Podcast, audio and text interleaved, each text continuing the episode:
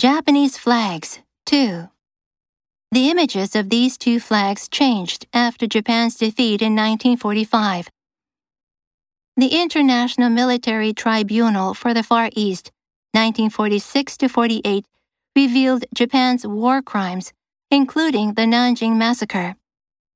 As the post war Japanese mass media printed numerous stories of Japanese atrocities that occurred across the Pacific in the 1930s and 1940s, the reputation of the military plummeted.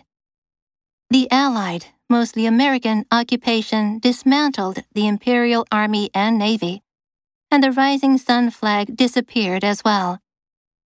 Two years after the Korean War, 1950 to 53, however, Japan's self defense forces were established, and both the Naval and Army SDF readopted the Rising Sun flag. As for Hinomaru, unlike its counterparts in defeated Axis countries Germany or Italy, it survived and continues to be Japan's national flag.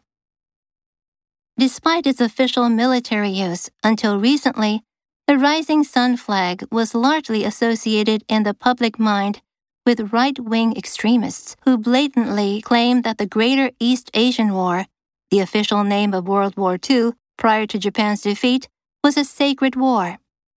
In fact, anti war and anti military sentiment in Japan has been so strong that few ordinary people were interested in waving the rising sun flag.